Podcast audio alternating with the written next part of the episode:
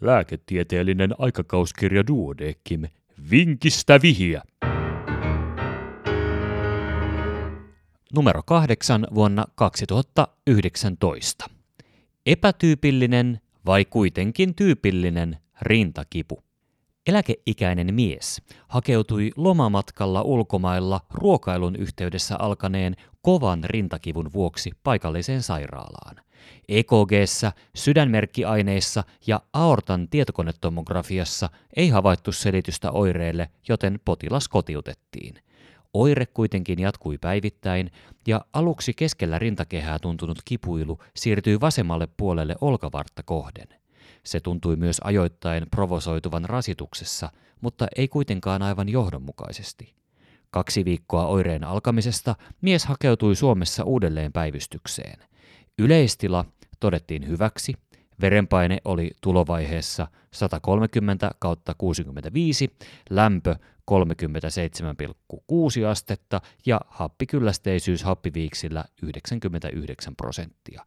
Taaskaan ei EKG:ssä tai sydänmerkkiaineissa havaittu poikkeavaa ja verenkuvakin oli lievää leukosytoosia, leukosyyttimäärä 8,5, lukuun ottamatta normaali.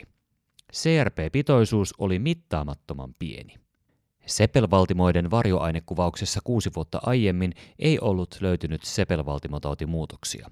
Runsainen klassisten sepelvaltimotaudin riskitekijöiden verenpainetauti, dyslipidemia, tyypin 2 diabetes, sukupuoli, ikä ja sukurasite vuoksi mies kuitenkin otettiin sairaalatutkimuksiin. Potilasrannekkeen saamisen jälkeen mies pääsi kaikkiin laitteisiin lainausmerkeissä. Sydämen kaikukuvauksessa todettiin hieman laajentunut vasen kammio, mutta normaali systoolinen toiminta eikä mitään merkittäviä läppävikoja. Aortan TT:ssä havaittiin lievää nousevan aortan laajentumista, mutta ei dissekoitumista. Ruokatorven, mahalaukun ja pohjukaissuolen tähystyksessä ei myöskään löytynyt selitystä oireille. Sepelvaltimoiden laajassa TT:ssä ei todettu merkittävää sepelvaltimotautia ja alaraajojen laskimoiden kaikukuvauksen löydöksetkin jäivät normaaleiksi. Hematologisten syöpien poissulkemista varten kerättiin myös proteiinifraktioita. 4 päivää sairaalassa oltuaan potilas tunsi yhä ajoittain polttavaa kipua, joka ei morfiinillakaan täysin väistynyt.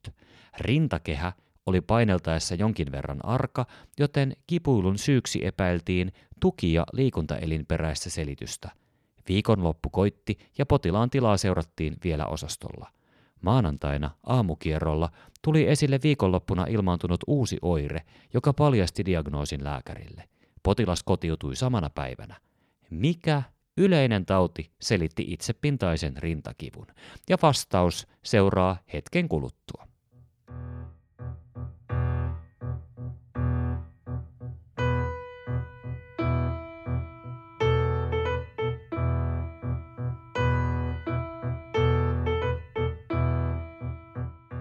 Vinkistä vihiä, ratkaisu. Viikonlopun aikana kipualueelle oli noussut vyöruusulle tyypilliset ihomuutokset. Potilaalle aloitettiin hoidoksi valasikloviiri ja lisäksi hermosärkyyn amitriptyliini, joiden avulla oireet alkoivat helpottua. Vyöruusun aiheuttaa vesirokkoviruksen eli varikella zosteriviruksen uudelleen aktivoituminen hermosolmussa. Virus kulkee tuntohermoja pitkin ihon pinnalle ja aiheuttaa tyypillisen ihonmuutoksen sekä joskus ankarankin hermokivun yhden tai useamman dermatomin alueella. Tyypillisimmin ihottumaa edeltää noin 2-3 vuorokautta aikaisemmin alkava kipuoire, mutta joskus kipuoireen ja ihonmuutosten ilmaantumisen välinen aika voi olla viikkojakin. Oireilevan dermatomialueen mukaan vyöruusukipu voidaan ennen ihonmuutosten ilmaantumista sekoittaa paitsi sepelvaltimotautikohtaukseen myös sappirakko- tai umpilisäketulehdukseen.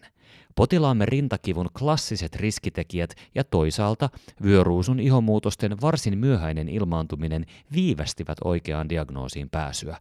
Tarinan yksi opetus onkin, että kun lukuisista nykyaikaisista tutkimuksista huolimatta diagnoosi on yhä mysteeri, kannattaa myös muistaa potilaan kliinisen statuksen huolellinen uusiminen hoidon aikana. Lopulta tutkimuksista kenties helpoin inspektio ratkaisi tapauksen. Ja tämänkertaisen vinkin oli kirjoittanut Jussi Naukkarinen Hyksistä.